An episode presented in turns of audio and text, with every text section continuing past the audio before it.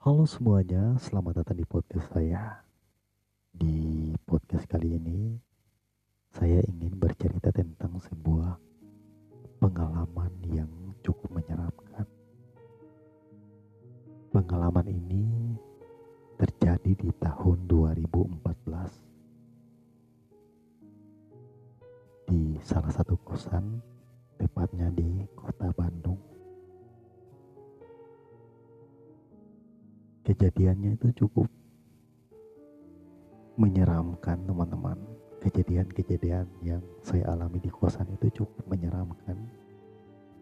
Dari mimpi pocong piring bergerak sendiri gantungan jatuh suara nyindeng pokoknya banyak-banyak banget kisah-kisah horor yang saya alami di kosan itu Awal mula kisah teman-teman. Pertama kali saya tinggal di kosan itu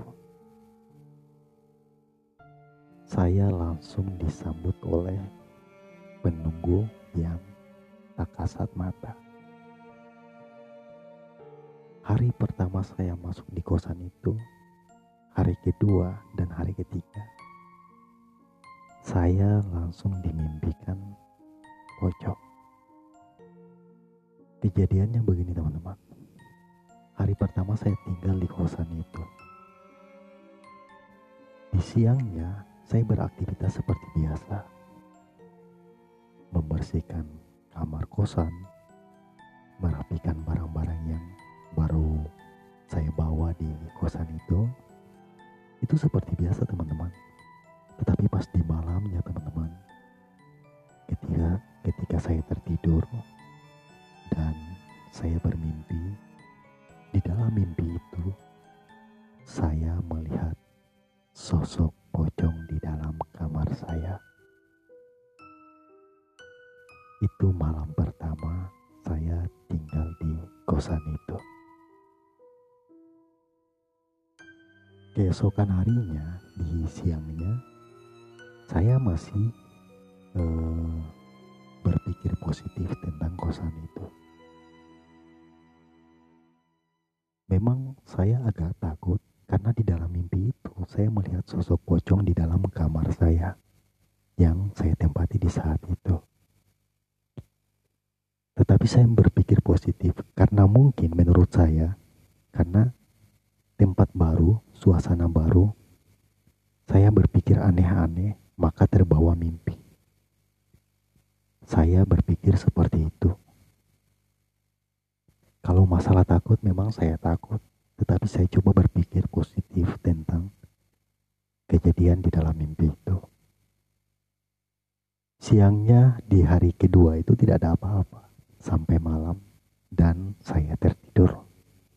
Di saat saya tertidur, saya bermimpi tentang sosok yang sama, ruangan yang sama, kamar saya sosoknya berada di tempat yang sama. Sosok pocong.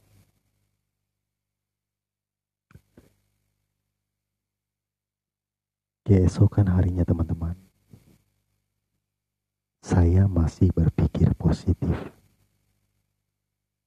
Saya berpikir karena kenapa saya bisa bermimpi hal yang sama? Karena di, di hari pertama saya bermimpi, saya kepikiran sampai malam kepikiran tentang sosok yang ada di dalam mimpi saya itu. Sehingga hal itu terbawa ke dalam mimpi.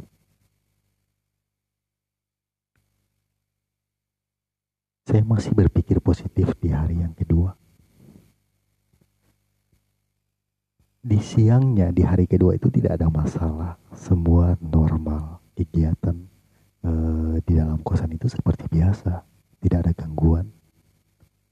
Sampai malam tiba, di malam ketiga saya tidur dan saya bermimpi sosok yang sama, yaitu sosok pocong. Tetapi pocong di malam ketiga itu di dalam mimpi itu posisinya yang di malam pertama dan kedua itu berada pada pojok kamar. Di malam ketiga ini sosok itu sudah mulai mendekat ke arah tempat tidur saya. di dalam gambaran yang saya mimpikan seperti itu. Keesokan harinya, saya langsung berpikir tentang jangan-jangan ada sesuatu yang ada di dalam kamar ini. Sesuatu hal yang seperti penunggu di dalam kamar ini. Sambil asik membersihkan kamar saya, tiba-tiba eh, tetangga kamar saya pun keluar.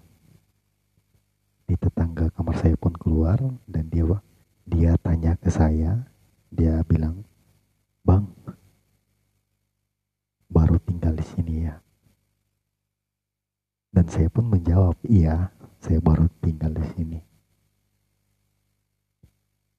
Dia langsung eh, katakan atau tanya ke saya bahwa Bang, mimpi aneh-aneh enggak? Saya yang tadi sam sambil membersihkan kamar saya, saya langsung kaget. Kenapa dia bertanya tentang masalah mimpi? Dia tanya tentang masalah mimpi. Saya bilang, sambil saya membersihkan kamar, saya bilang, iya emang uh, beberapa hari ini saya sempat mimpi tentang hal-hal yang aneh.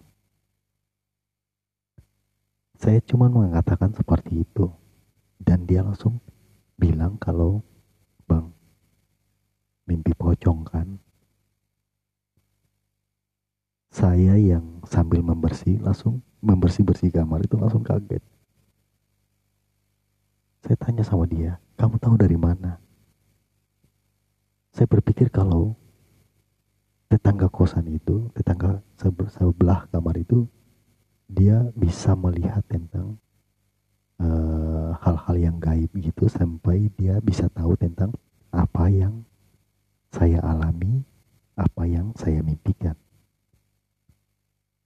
Saya berpikir seperti itu. Tetapi teman-teman, tetangga saya yang di tanya itu dia kan sudah beberapa bulan tinggal di situ. Dia sebenarnya juga mengalami hal yang sama. Di awal dia tinggal.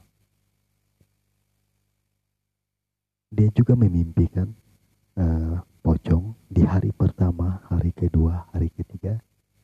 Di saat dia pertama kali tinggal di kosan itu. Dia mengatakan seperti itu, dia juga mengalami hal yang sama. Di awal dia tinggal. Dari situ, saya langsung berpikir tentang kosan itu deh ke arah yang negatif. Saya sama dia langsung sepakat di saat itu kalau di kosan yang kita tempati, penunggunya salah satunya sosok pocong.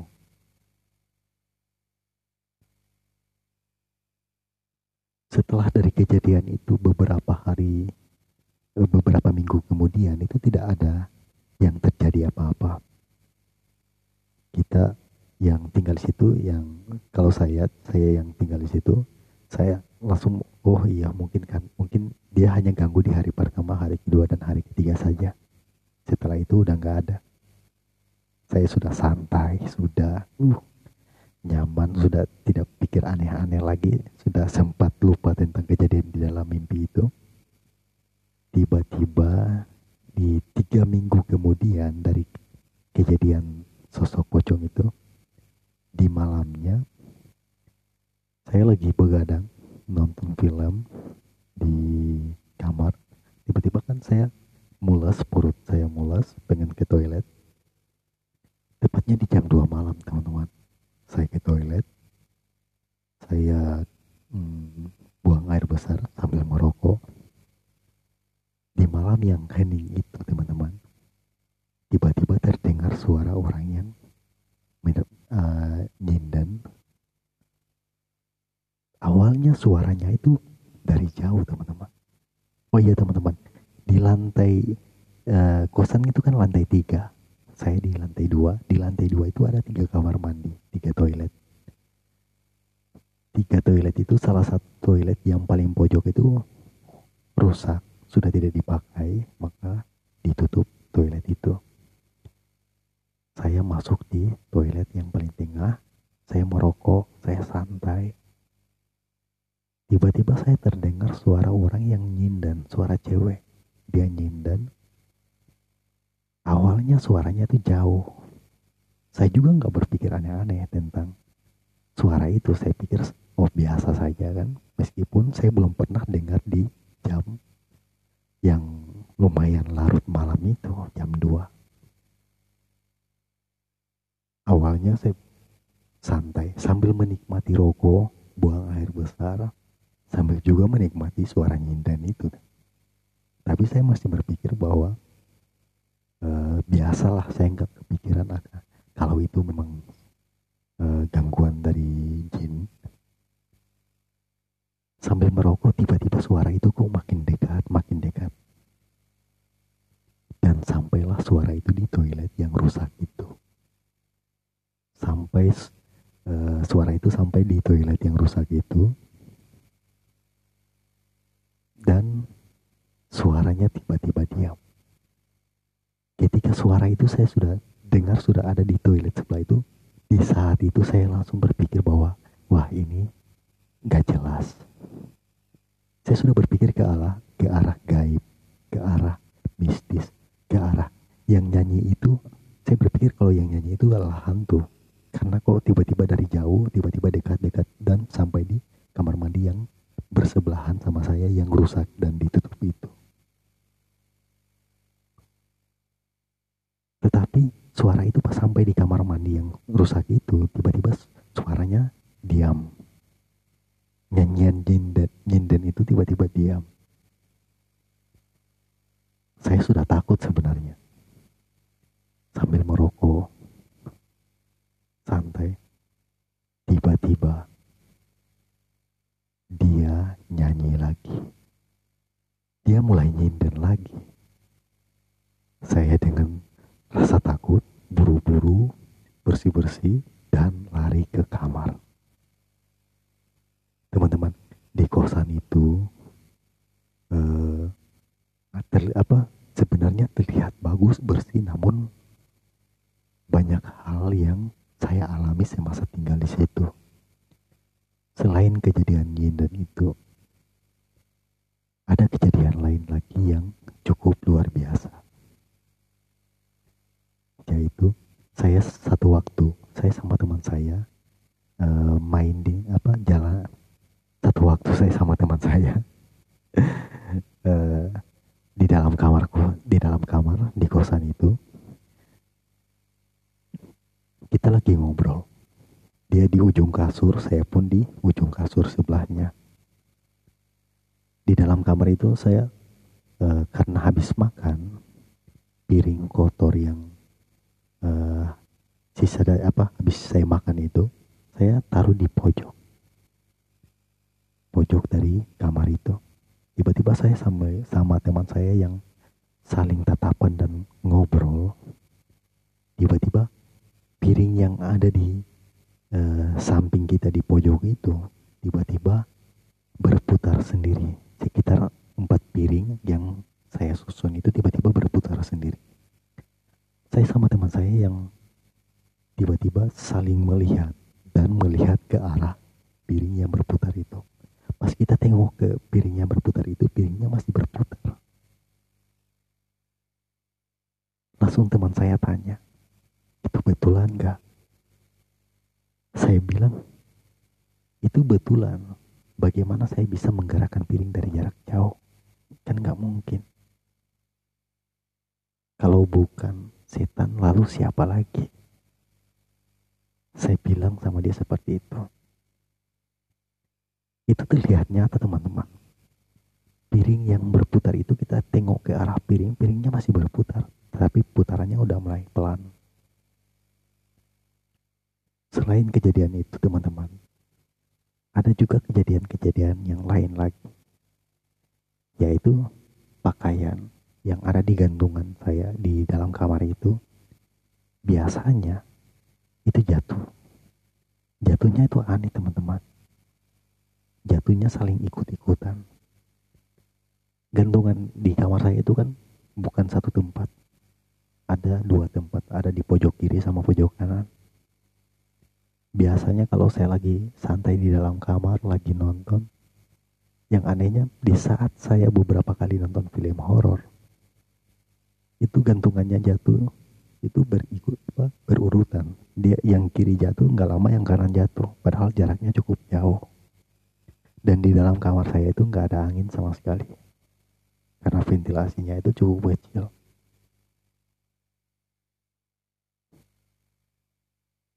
Hal itu sering terjadi teman-teman. Gantungan jatuh, gantungan jatuh, foto jatuh.